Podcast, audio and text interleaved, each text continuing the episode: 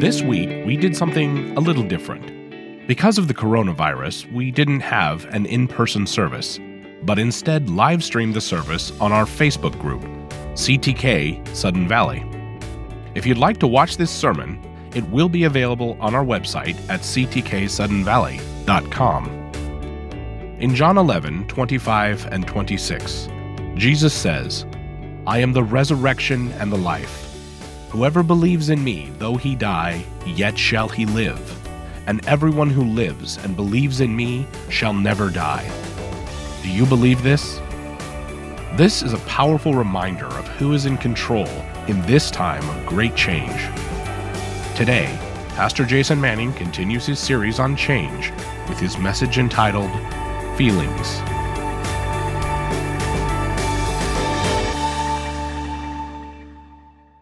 Uh, so I, I, again, I just want to thank you guys for joining us online via live stream uh, this morning. Uh, joining us this morning makes you a, a, part of this church. Now, most of most of this church right now uh, is at home, uh, sitting in their PJs, maybe eating pancakes or waffles, uh, enjoying your family's company. either way, whatever you are doing, I'm glad you have joined us this morning. Uh, I want to bring uh, some encouragement to each of you this morning, uh, and I want you to listen and hear me when I say this. You are not alone, right? So don't act like it. Uh, most of the, most of, um, these are crazy times, and, and, I want you to continue to engage in relational community. Uh, we were all created to be with each other. Uh, not only that, we were created to be in community with great purpose. Uh, now we just have the opportunity to get creative with that. And for us this morning, even though this week and next week and maybe even the next week, even though uh, they may be different in the way that they feel, our purpose is still the same to follow Christ as hard as we can and to show him to those that are around us and grab them and take them on the journey with us. So, that same purpose is what we are to do and be today. In the coming weeks, we will still have some of our small group meetings. Uh, even though this week looks, uh, looks different, some of that will be the same. I encourage you, maybe even to invite somebody from church or invite a neighbor over for dinner as long as you're healthy. Uh, maybe you can invite this guy over for dinner. Um, invite a neighbor over. Uh, this is where, if you remember a couple years ago, we had neighborhood maps. This is where you pull those neighborhood maps and you get to remember your uh, neighbors' names. Uh, I encourage you to get into God's Word uh, with each other, with your family, and with each other. Pray for and with each other. Um, if you need prayer, we have a prayer team that is anxiously uh, desiring to pray for you. What's been super encouraging about that prayer team is that we've been able to log and follow the prayer requests that have been answered. And it's amazing to see our act of God work in that way. And so I want to invite you. Uh, message me personally. Uh, I'll post my email after this, and you can email me personally with your prayer requests, and we will get to praying for you, and we're excited to do that. Um, but we are actually, uh, in another way we're doing, we're actually in conversation with the community about uh, helping out in any way we can, engaging in some of the meals that are being lost by the kids who are going to school and, uh, and providing, the, providing for the needs of our community. That's another way we'll do that. Um, uh, but but it, it's, it's because that's how we're designed to be as a church. Um, nothing uh, has really changed in that, the purpose as to why we live. But to segue into that, we've been in this series on change. Um, and in actuality, things have changed. Life has changed. Reality of things have, have changed. For some of you, work has changed. Uh, school has obviously changed as the kids are out of school now for what looks like to be six weeks. Day to day logistical living, the, log- the, the logistical choices and things you have to do have changed. For a lot of us, uh, we will be in our house a lot more than we used to be, which is a change. Emotions and feelings are going to be running high. Uh, there was a group of women from our church that went to go see that movie, I Still Believe, the other day. Uh, I heard that it was a very emotional movie. There were a lot of feelings and emotions that went into that. Uh, guys, uh, if your wife has made you sit through a Hallmark movie, there are a lot of emotions and feelings that go into that. That has prepared us for the emotions and the feelings that we're going to experience over this time. Woohoo, right? More Hallmark Channel movies maybe during this time. I can't wait to watch the small town girl meet the big city boy that saves her from the small town dirtbag. That is often the, the, the line of thought in those, in those Hallmark movies. But today, actually, we're going to be looking at a story in the Bible that has a lot of feelings and a lot of emotions in the story.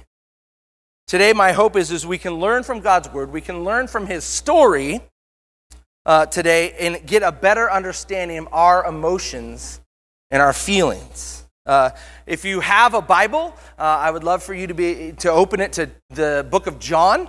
Um, uh, it, open your Bible. If you don't have a Bible, uh, send me a message, send me a comment. I would love to hand deliver a Bible to you this week. Uh, get it in your hands uh, for you following us in the weeks uh, to come. We're going to be in John uh, chapter 11 and starting in verse 1. And it reads this. This is a, should be a familiar story for, for a lot of us. Now, a man named Lazarus was sick. He was from Beth, Bethany, the village of Mary and her sister Martha.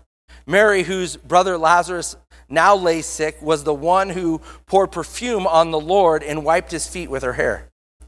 So the sisters sent word Lord, the one you love is sick.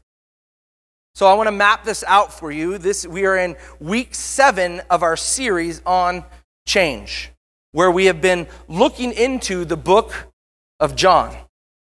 It's one of the four Gospels. If you don't know, Matthew, Mark, Luke, and John, uh, they're the Gospel stories. They're uh, all being uh, the, the Gospel stories of Jesus' ministry and his life here on earth. Um, in, and for this series, we've been specifically looking at the interactions with Jesus that have brought change. In fact, uh, uh, for this morning, we're going to jump in on this common story that uh, a lot of you have probably heard before. It's the raising of Lazarus from the dead. Uh, now, some context in this story is that Mary and Martha sinned for Jesus. And as it said in the scripture, you know, uh, Mary had a uh, very relational moment with Jesus. The relational moment is where Mary uh, uh is at Jesus' feet. If you remember, Martha's hustling around preparing for Jesus to be there. Um, she's uh, preparing the meal and preparing the house, and, and, and Mary takes the opportunity to just sit with Jesus.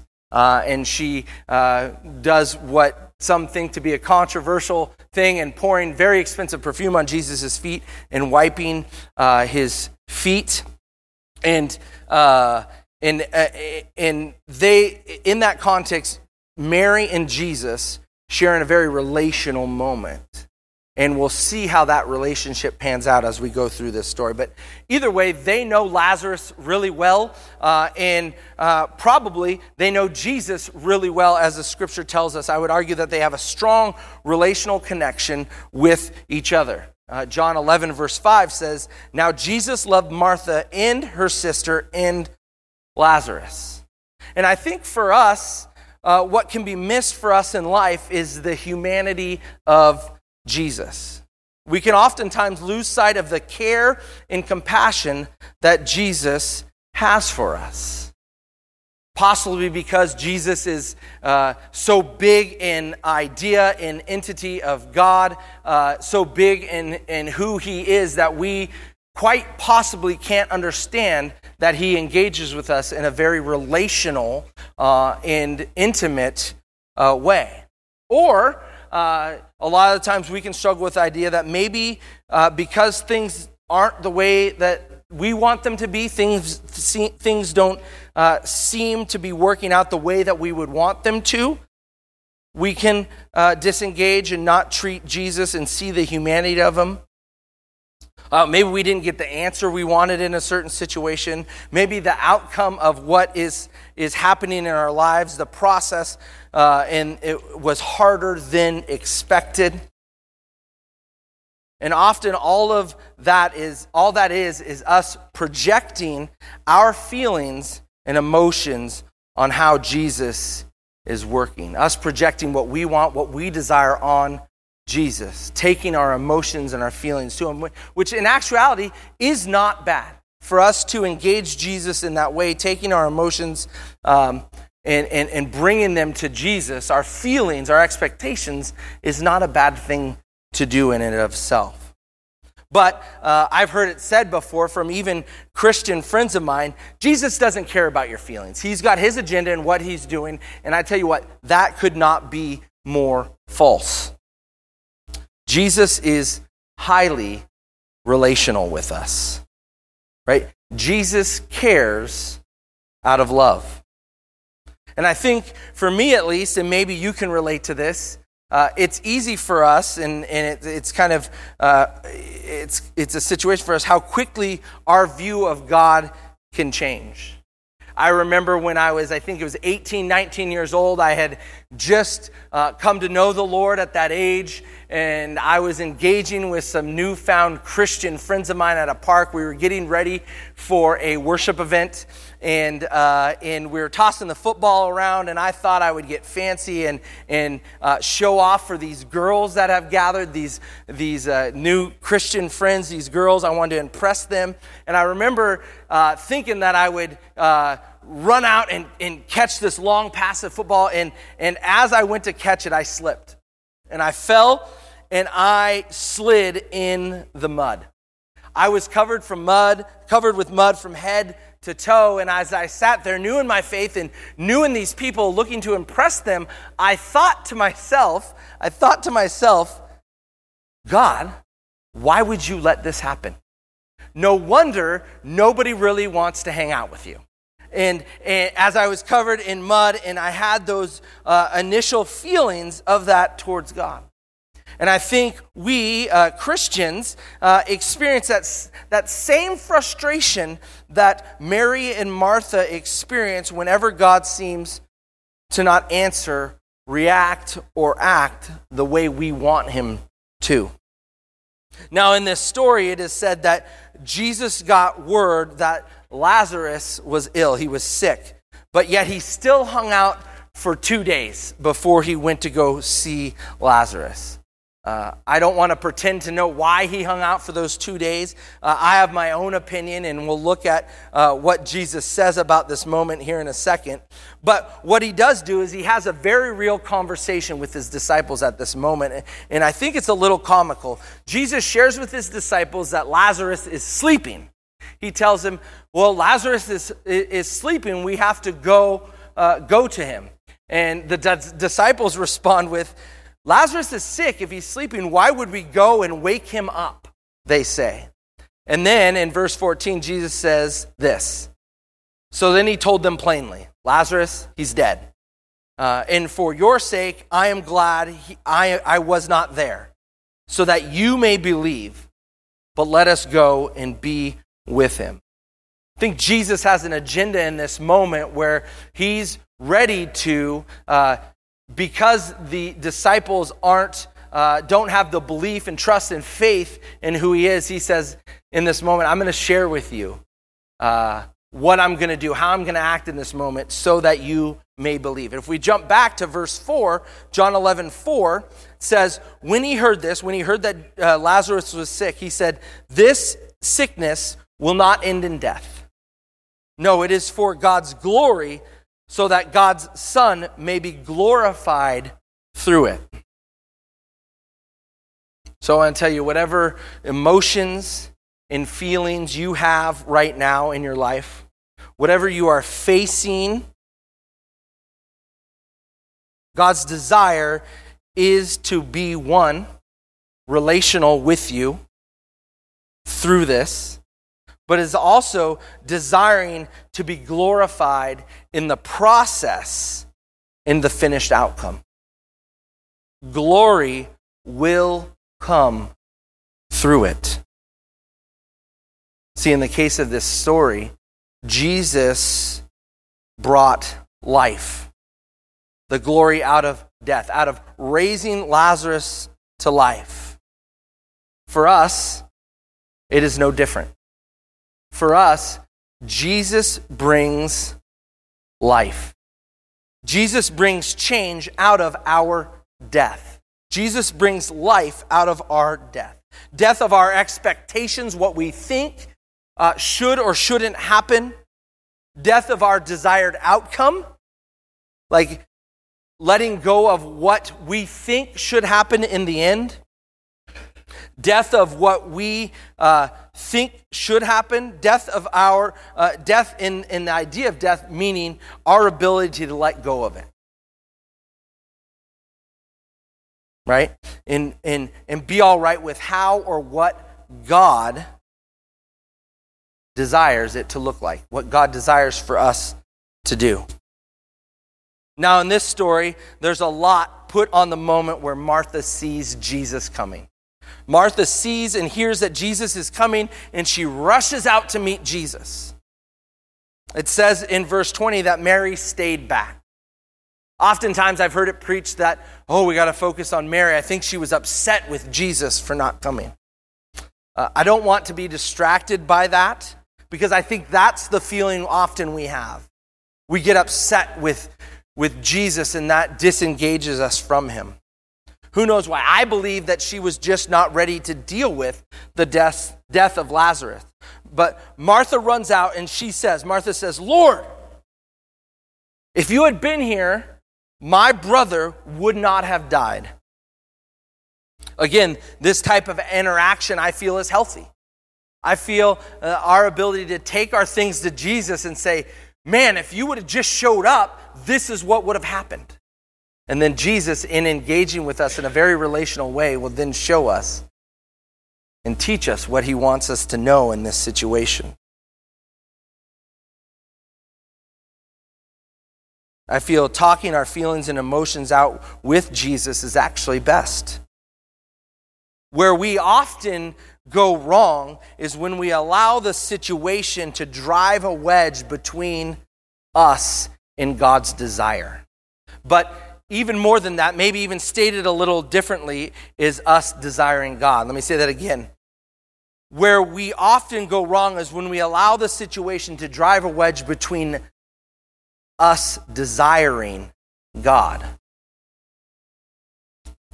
See, when we allow our emotions and our feelings to lead us into a place where we no longer are looking to God or desiring God as the provider of life and the purpose of which we were given this life,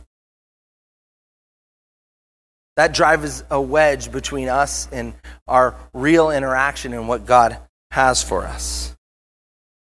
See, Jesus tells Martha, Your brother will rise again. And in verse 24, Martha answered, I know he will rise again in the resurrection at the last day. And I love that because Martha hadn't lost sight of Jesus' purpose. She says, I know my brother will rise again in the resurrection. She hadn't lost sight of that, that purpose, and, and her emotions and feelings hadn't driven her to the place of driving a wedge between her and desiring God. And Jesus answered her and said, I am the resurrection and the life. The one who believes in me will live, even though they die. And whoever lives by in believing in me will never die. Do you believe this? Yes, Lord, she replied. I believe that you are the Messiah, the Son of God, who has come into the world. So this morning, we have a question. Our question this morning is Have you lost sight of that?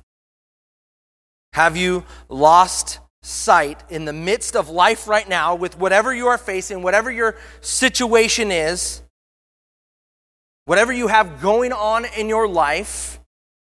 And take COVID 19 out of the question. Uh, most likely, whatever it is that you're facing in your life was present long before Corona hit. Has what you are facing, what you are dealing with, what you are trying to carry yourself, has the emotions of life and all that you are facing, has your feelings and emotions taken over? Have you have they caused you to lose sight of God's design for you? God's desire outcome for you? Have they caused you to desire God less? Because remember, God's plan in all of this is to bring his glory. And God's glory comes when we are able to focus our emotions and desire on him, even if it isn't the way we think it should look. Our focus or belief actually brings life. See, I love that. I love that Jesus asked that of Martha, right? And whoever lives by, this is out of that verse that we just looked at in, in John 11, 24 through 27. And whoever lives by believing in me will never die. And Jesus says, Do you believe this?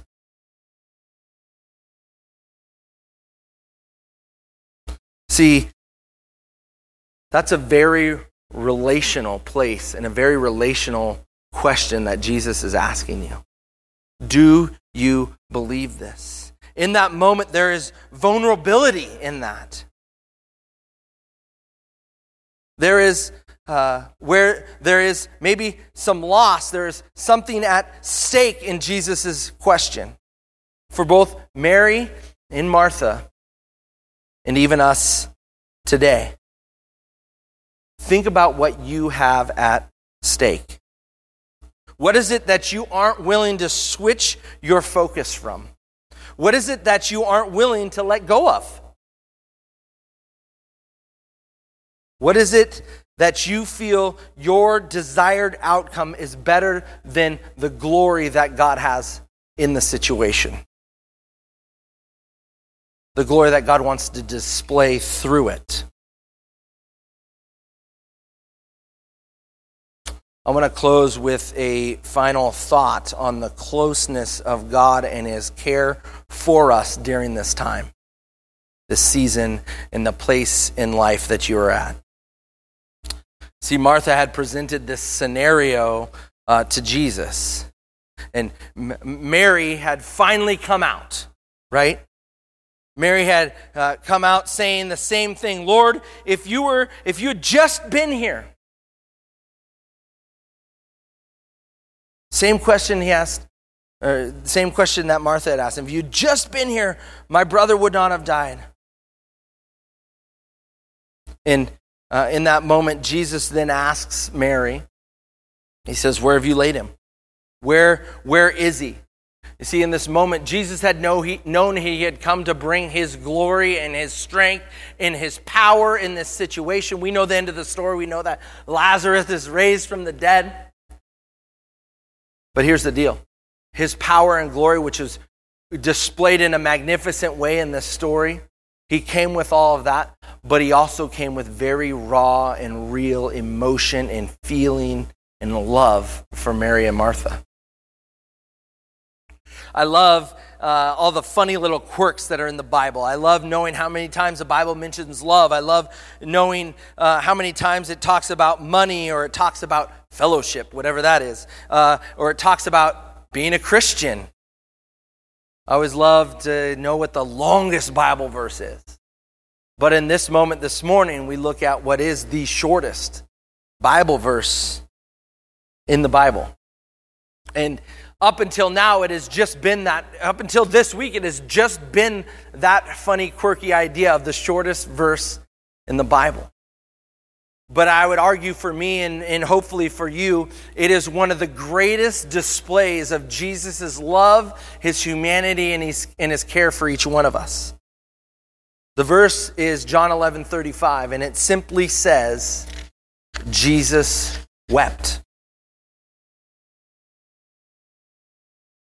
Jesus says uh, this to Mary and Martha in the moment of their grief. Jesus uh, is in, engaged in interacting with Mary and Martha in their loss and in their questioning and in their uncertainty, in their pain. Jesus looked at their life and what they were going through and what they were facing, and he wept. He shed a tear. Church, how human is that of the God that we serve. His care and love for us is so much so that the emotion and feelings that He has for whatever you are facing, whatever we are facing here today, brings Him to tears. He cares for each one of us. Jesus looks right at you today. He's not judging you that you're in your PJs for church this morning. He's not judging you and doesn't care if you downed eight, eight pancakes at breakfast, Micah. I know that's you. But Jesus looks right at you and he knows what you are facing. He knows what you are going through. He knows how much you have slugged through life. He knows what you're dealing with. He knows your anxieties. He knows your uncertainty. And He knows the questioning you have. And what He does is He weeps for you to trust Him in that this morning. He cares enough about you to trust, to want you and desire for you to trust Him this morning. He weeps for you to believe in Him. We pray that God blesses you with this message.